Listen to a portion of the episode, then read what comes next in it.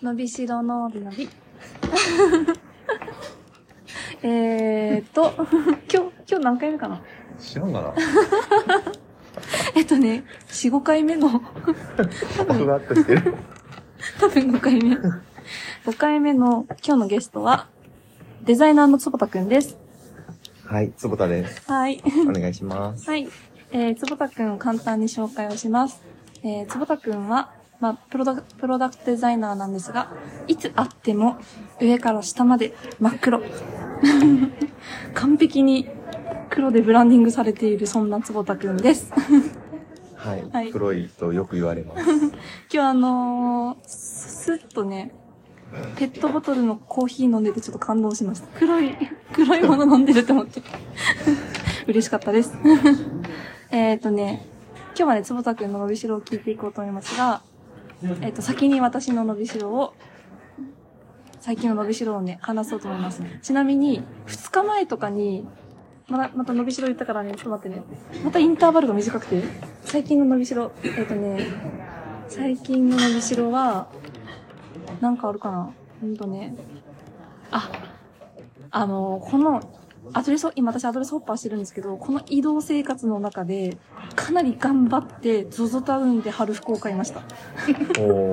大変なの。あの、届け先をね、滞在期間どこにいるかみたいなのをいろいろ計算した上で送んないといけないから、なるほど。そう。めっちゃハードルが高くて、で、やっとね、春服を買いました。もう暑い。そうです。もう私は春服をこれから着れる伸びしろがあります。伸びしろってそういうこあれ、なんでもいいよ。なんでもいいとよ。なんでもいいんか。なんでもいい。やっぱこのリアクション。じゃあ、長太くんの最近の伸びしろなんですか？最近はちょっと部屋を片付けしてて、おおあの 3D プリンターを買おうとおおすごい。思って、それをこう入れるための部屋の片付けをちょっとしてます。えー、3D プリンターってさ、どのくらいのサイズのやつを買うの？えっと、50センチ50センチぐらいの、こ結構大きめ結構大の。きいね。うん。で、こ今年の3月ぐらいにアンカう。うんうんー、うんスピー。カーとかのアンカーが 3D プリンターを10万円以下で出しへて、え、割と、あ、あ、待ってます。すごい。なんかすごい私、とくだらないことするんだ。なんだろすごい安価だねって言いそうになった今。う、親父ギャグ。全然狙ってない。狙ってなくて恥ずかしいことになりそうだった。うんうん。で、欲しいなと思ってみたらもうずっと売り切れが続いて買えなくうて、その辺を今ずっと狙ってるっていう、うん。そのスペース的な伸びしろもありつつ。確かに、その、その伸びしろめっちゃ大事よね。だって、うんまあまあ大きいしさ。あ、じゃあさ、もう、えっ、と何？それは、もう、再販が出たらすぐ買うぐらいの勢いなのかなそう。なるほど。うん。落ちるのをこう待機中っていう。どのぐらいのスパンで出てってきてるの？いや、あの、問い合わせをしたら、んわかりませんって言われて。おー、これもなんかもう、タイミングと運と縁で。うん。へえ、面白い。ちなみにそのプリンター買ったら、何作るか決めてるの？何作るかはまだ完全には決めてなくて、ん今後、あの、自分のプロダクトを出していきたいなって思ってて、それの試作を作るために、そう、3D プリンターがあると、家の中で検証してっていうのが早くなるなっていう。すごいスピードだよね、それってね。うんうん。今だと、そういうプリンターがあるところ行って、やる感じになるのかな？今はその 3D プリンターじゃなくて、レーザーカッター？うんを借りれるところに行って、カットして、組み合わせて作ってみたいなことをやってる。なるほど。なんかあの、あ、坪田くんのポートフォリオも、そう、見てても思ってたんだけど、個人制作をしているプロダクトデザイナーさんって、どうやって作ってるんだろうと思ってたの。ああ。そう。多分 3D プリンター持っている人は多い気はする。うん。あとは、あの、3D とかで作って、業者さんにお願いして試作をあ作ったりとか。でそれって一回作るのにまあ、10万とかかかるので、結構高くて、うんうんうんうん。そういう意味では多分家でできるのは大きいかな。大きいね。その同じ10万以下でそれができて、何度もスピード感持って検証できるのはめちゃくちゃ大きいね。そう。ーただ業者さんはすごい仕上げまでちゃんとしてくれるから、うんアルミを削ってくれたりとか塗装してくれたりはあるけど、うん形の検証という意味では家でできるのはいいな。なるほどね。えー、面白い。坪田くんのプロダクト、すごい、どんなのなんだろう。めちゃめちゃ面白い。楽しみだな。うん、自分でももう何をしていくのかわからなさすぎて、えー面白いなっていうところはちょっと、なんだろう。あのー、持ちたいです。持ちたいです。今何、何ができるかもわからないけど、確かに。うん、持ちたいですという思いだけ伝えておきます。なんか欲しいプロダクトとかってある？あ、ちょっと待って、ちょっと待って。えー、え、何でもいいの？何でもいい。え、何でもいいの？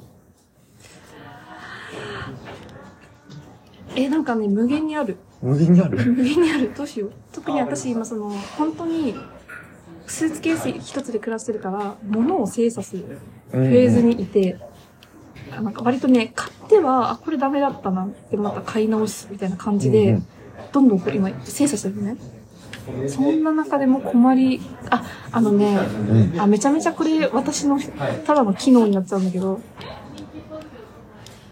えっ、と、宿の、宿に行った先でね、なんだろう、ちょっとしたものをね、かけたいって思う瞬間がいっぱいあるの。例えば、その、まあ洗濯してさ、ちっちゃいものをちょっと干したいとか、うんあの、なんだ洗面道具とかを入れてる箱をかけたいとか、うんタオル干したいとか、うん。なんかね、ちょこちょこあるんよ。で、今その、それをかけるためのものを、なんか、かつちっちゃくできるもうん。のを、なんか今考えてるんだけど、そんなのが、ギュッてなったようなガジェットあったら、熱って確かに。面白そう。うんちょっと考えてみようか。お、え、とかね、あとなんだろう。あの、本をね、持ち歩いてるんだけど、そう。なんか本にまつわるやつとかもちょっと欲しいかもしれない。本にまつわるもの。例えば、なんかまあ、ベベタなのはさ、しおりとかなんだけど、うん。しおりに何か、うんなんか、いい機能があったりしていいなって思うし、うん。難しいな。何が欲しいかな。私は本をね、本はどんどん線を引きたいタイプうん。なんだけど、なんかそんなのがさ、ちょっと入ってたりすると楽だよね。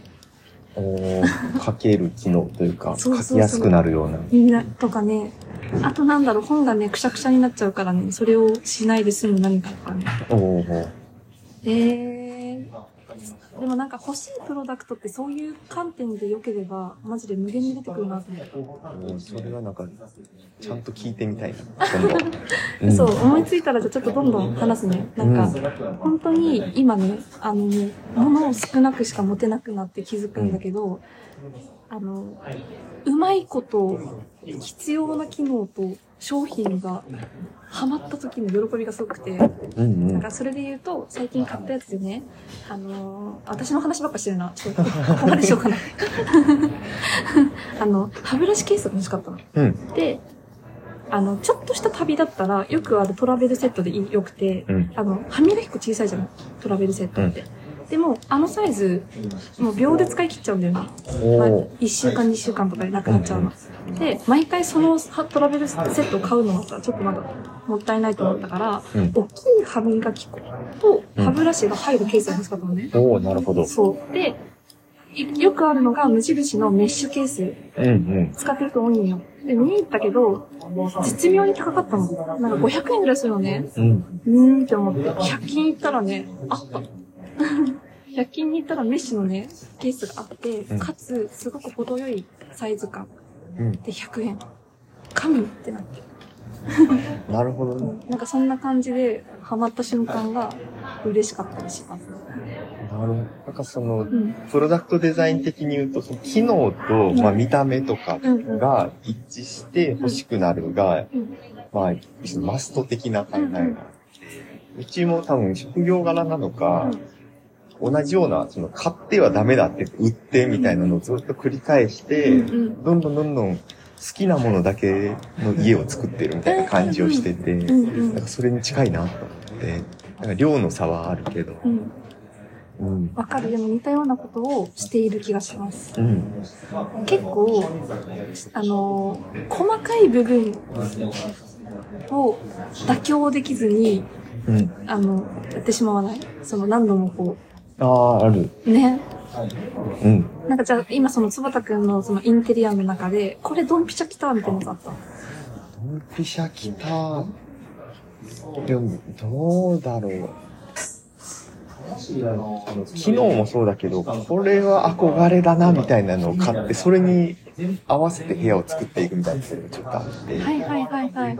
そう、すごい、あの、わかるかわからないけど、あの、アングルポイズ1227っていう照明があって。それがどうしても照明、デスクライトとして使いたくて、うん。それを元にデスクの上を作っていくみたいなことやったりとか、へえ、面白い。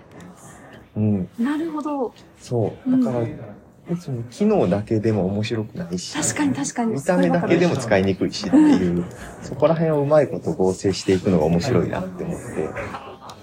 その、そのライトはうん、何が、どんなところが一番その、ときめきポイントなの？ときめきポイントとしてはもうデザインが確か1920年代かな、にデザインされて、うんその、ジョージ・カワダインっていう人がデザインした照明で、それが未だに残ってるっていう、その、歴史的ロマンポイント。確かにね。うん。あ、もう100年前か。そう100年ぐらい前だと思う。うんうん。それで、しかも、そのクラシックな雰囲気はあるんだけど、なんか結構ミニマルな感じで。無駄がなさすぎる感じがいい。うん。マジか。うん、当時のか技術にして無駄がないっていうところを言ってて、はあ未だに使えるっていうのが面白くて。ここまで残ってるって本当すごいことだね。すごい。もう照明なんてどんだけデザインされてきたかって思う。そうだよね。うん。じゃあその商品が、なんだろう、一つの柱？うん。柱になって、坪田くんのデスクがうん。決まっていっている決まってる気はする。う。うんん。